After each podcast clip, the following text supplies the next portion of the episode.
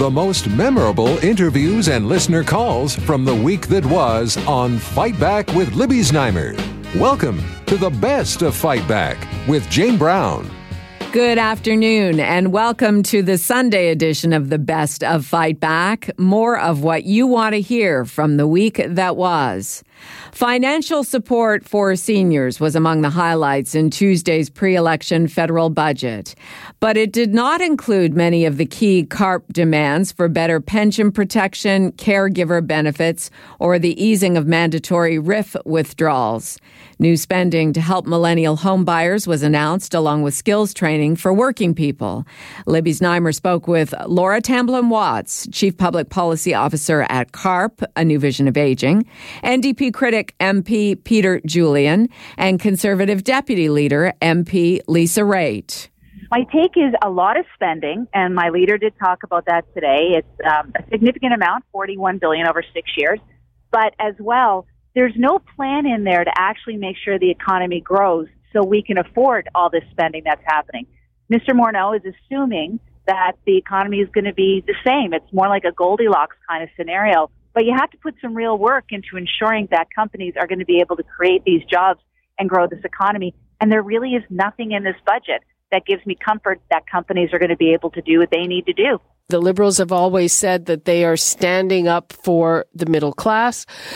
In terms of seniors, they have $1.8 billion to enhance the guaranteed income supplement and $1.7 billion in interest reductions for student loans and some of these new housing measures. What do you make of those?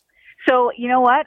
A broken clock is right twice a day, I would say. And the reality is I do believe that when seniors are allowed to keep more of their money because they're going out and earning more of their money, that's good policy. So I will give them that. I like what they've done in terms of the guaranteed income supplement, because I know from seniors who want to go out and have a part-time job that keeping more of that money instead of losing their supplement is very attractive. Fully understand that. Let's go to MP Peter Julian, who is the new Democratic Party critic on energy and finance. What is your take on the budget? Very, very disappointing. And we saw it last November that the federal Liberal government put aside $14 billion in tax cuts to Canada's richest corporations.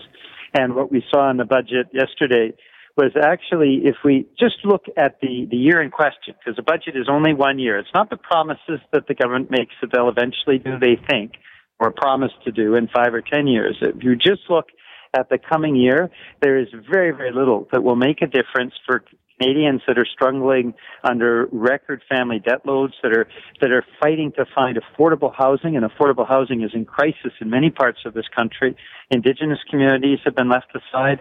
And in terms of funding to make the transition to a clean energy economy, or even to put in place a pharmacare program so that people can actually afford the medication that their doctors prescribe to them, the budget doesn't just fall short. It does virtually nothing to help all of those Canadians. So what we have is a government that seems to be doing very much what the Conservatives did, which was hand out a lot of money to Canada's richest corporations without really putting into place the foundations that make a difference in the lives of regular people. Let us now bring in Laura Tamblyn Watts from CARP. The big ticket item for your members is the $1.8 billion that the Liberals are spending on the GIS supplement.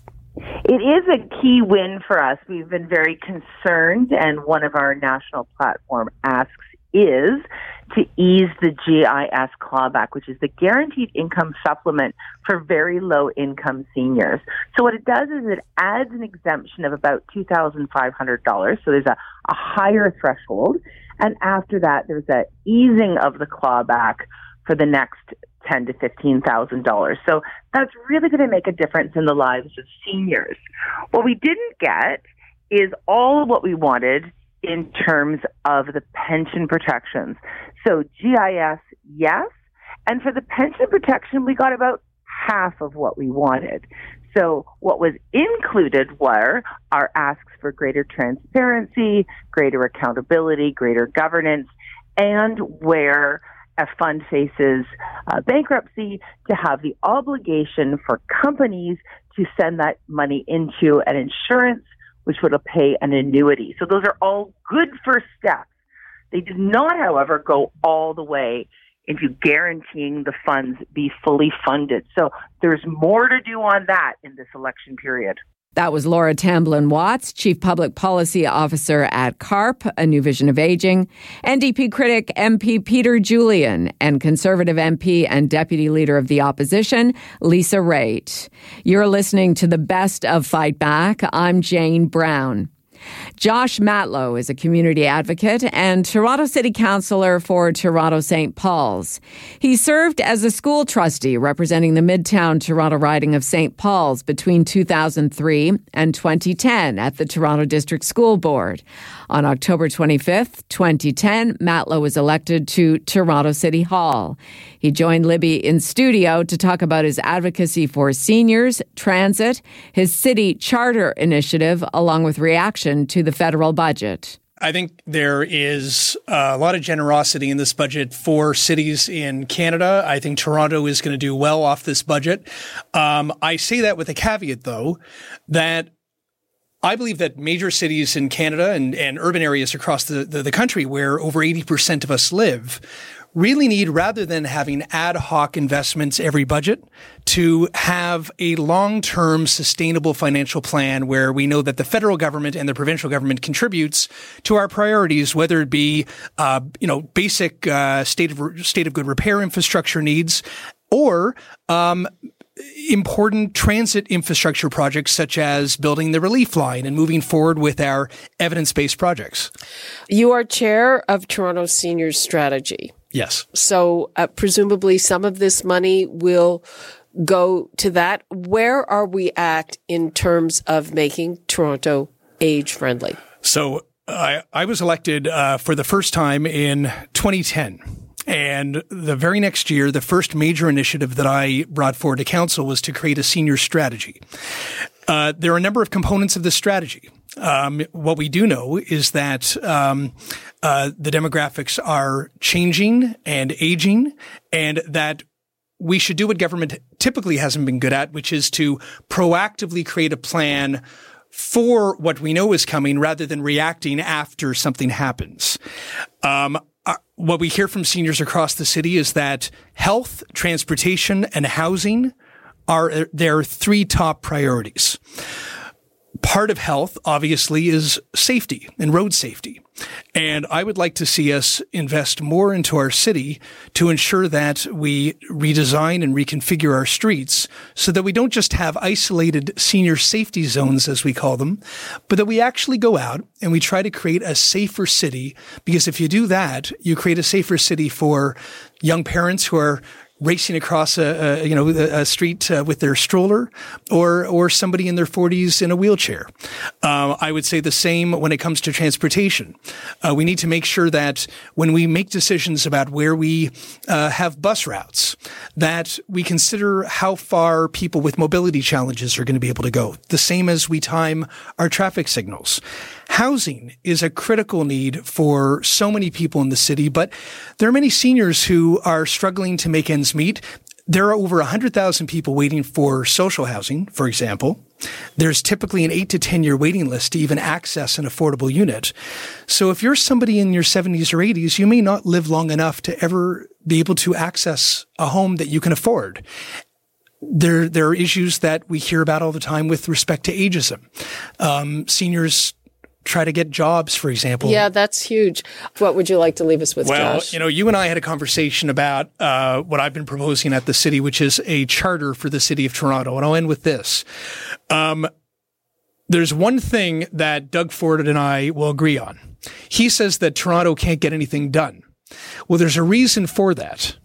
Because legally, we're not allowed to get a lot of things done that most residents expect that Toronto City Council should be able to do. Unlike cities like Chicago and cities throughout the United States that have like mini constitutions, charters, that give them purview, power over, for example, their elections, yeah. Revenue, land use planning. A lot of people don't realize that the province has the last say over a lot of the development debates we have, right? Yeah. Wouldn't it be great if the expectations that we have of our city council could actually be met with the powers to actually make decisions and get on with getting things done. Strong mayor, strong city.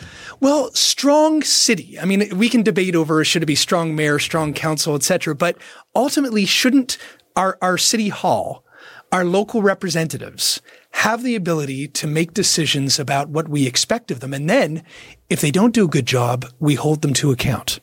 Right now, we expect that they have decision-making powers over their elections. No, at the end of the day, the province gets to decide. Revenue, them. Land use, them. I think we need a better governance structure. That was Toronto City Councillor and Seniors Advocate Josh Matlow. You're listening to the best of Fight Back. I'm Jane Brown. Mayor John Tory is promising to reduce the number of pedestrian and cyclist deaths in this city to zero under his new plan, Vision Zero 2.0. The revised plan includes a promise to lower speed limits and crack down on speeding motorists.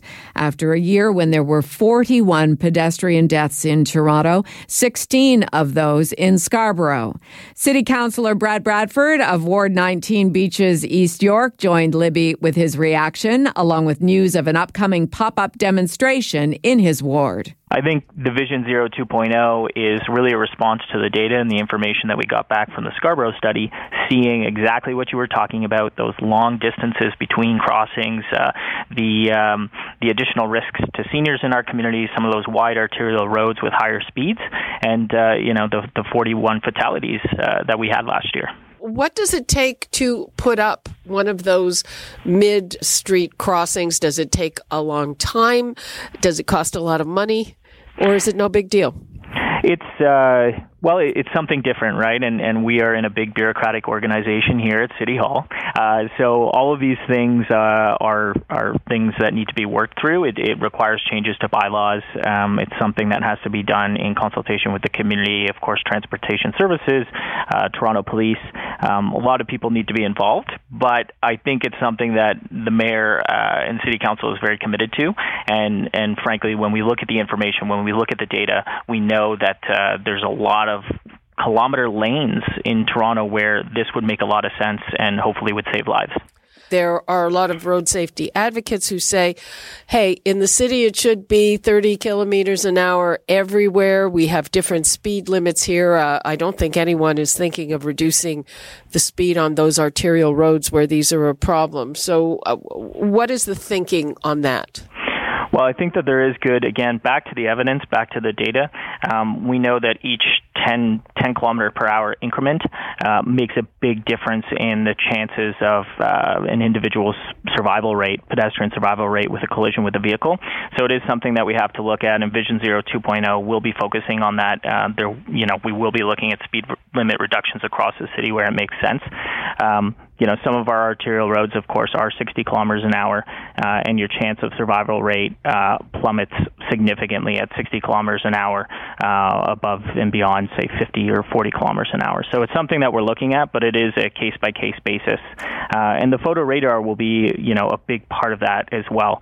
That's something that Vision Zero 2.0 is calling for. Our work continues with the province and really trying to finalize provincial regulations for photo radar to be deployed in Toronto. We, of course, started piloting that, and what we found is some of the speeds that are taking place on our streets are crazy.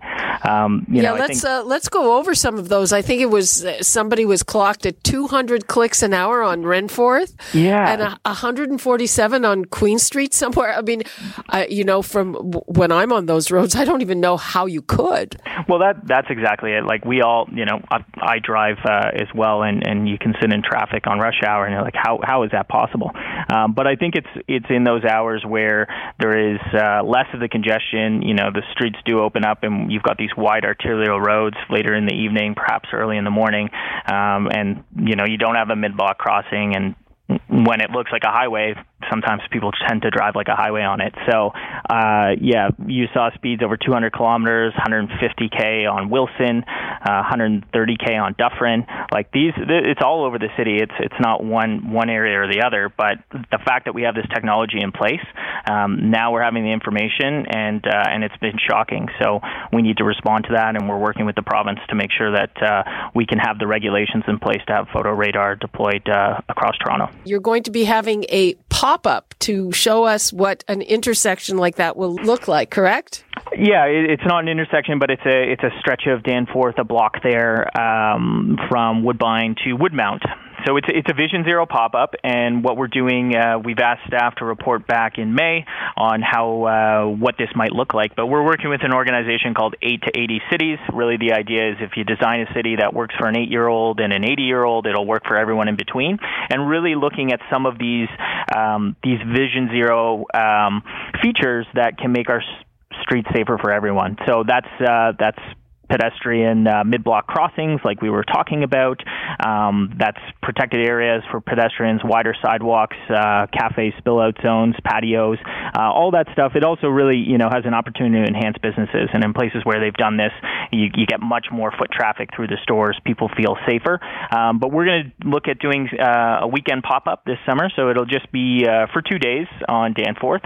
But really give people an opportunity to come out to the community, see what some of this stuff looks like, and experience the street in a different way. That was City Councillor Brad Bradford on Vision Zero 2.0.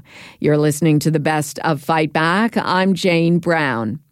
The federal Conservatives staged a political filibuster in the House of Commons this past week that lasted 30 hours to oppose a decision by the Liberal majority to end the Justice Committee's investigation of the SNC-Lavalin affair.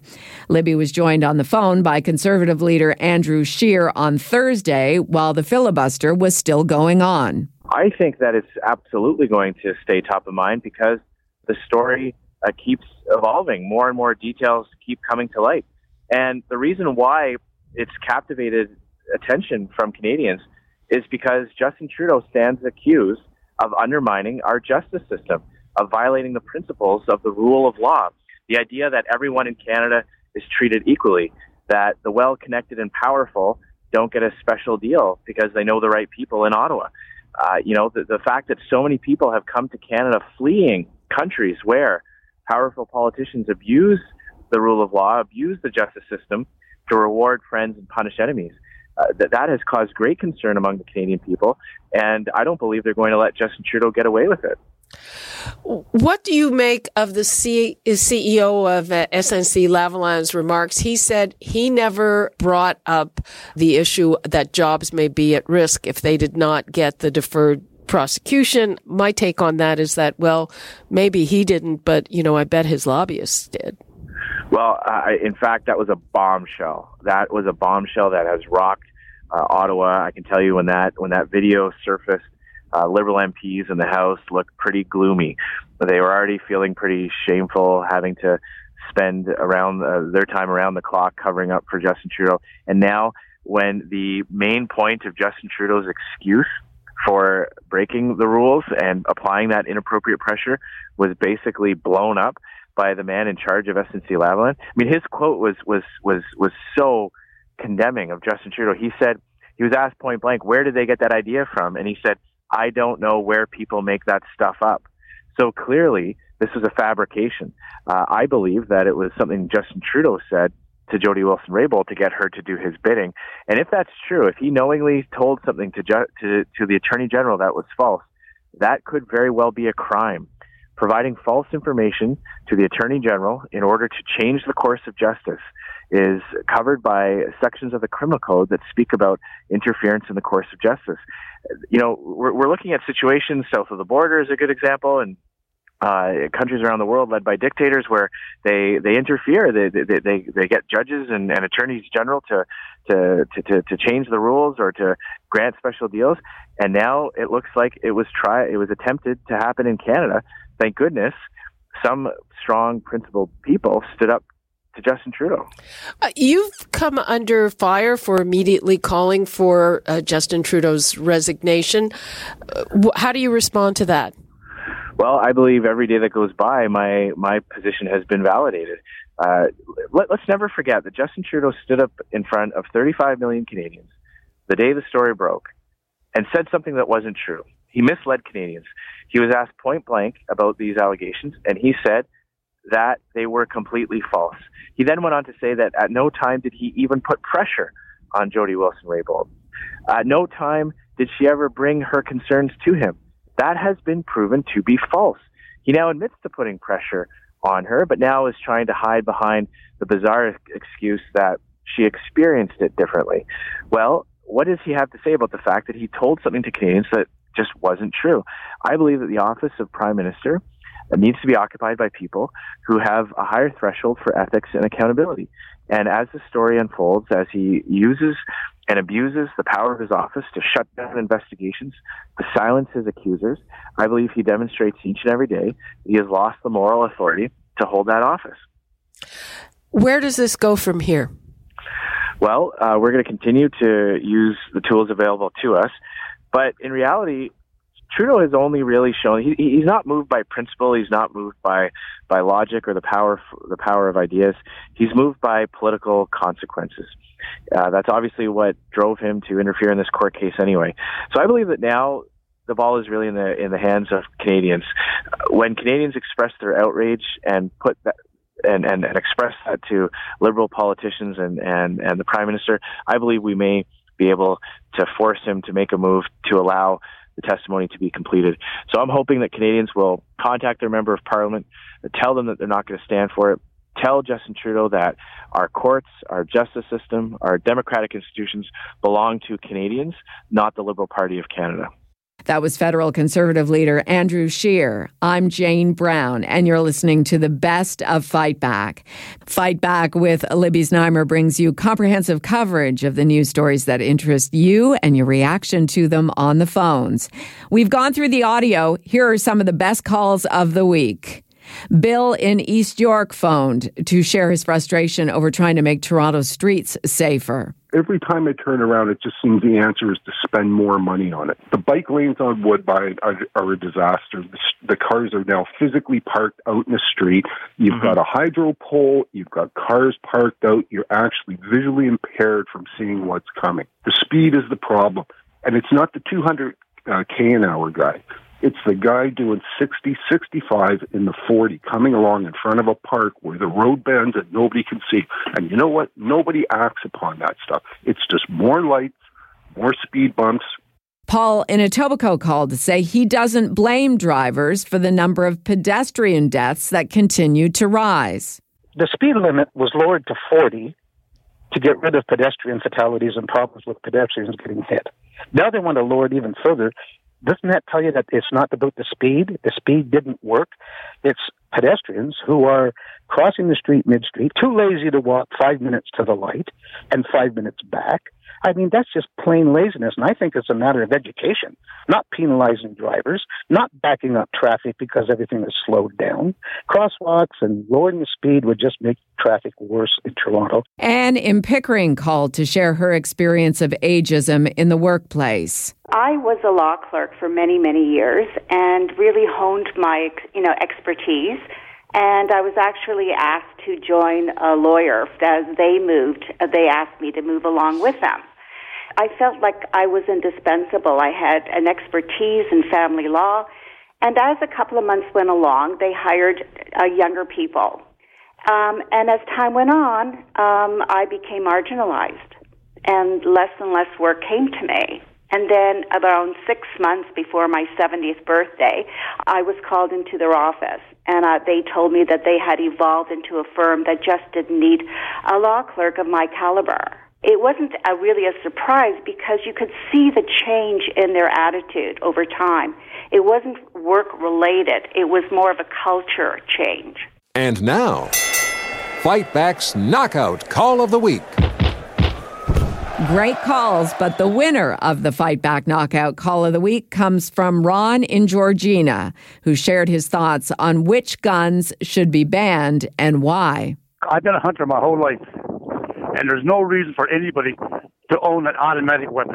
You don't go hunting rabbits with an AK-47. Automatic weapons should only be used in the Army or the police force. It's only ever been made to kill human beings. That does it for this week's Best of Fight Back on Zoomer Radio. If you'd like to qualify for the Fight Back Knockout Call of the Week, phone us noon to 1 weekdays at 416-360-0740 on Zoomer Radio, AM 740 and 96.7 FM in downtown Toronto. Or if you have a comment, email us at fightback@zoomer.ca and follow us on Twitter at FightbackLibby. I'm Jane Brown. Join us again next weekend when we'll round up the best of Fight Back. You've been listening to the Best of Fight Back with Jane Brown on Zoomer Radio. Produced for MZ Media Limited by Michelle Saunders, technical producer Justin Eacock, executive producer Moses Neimer.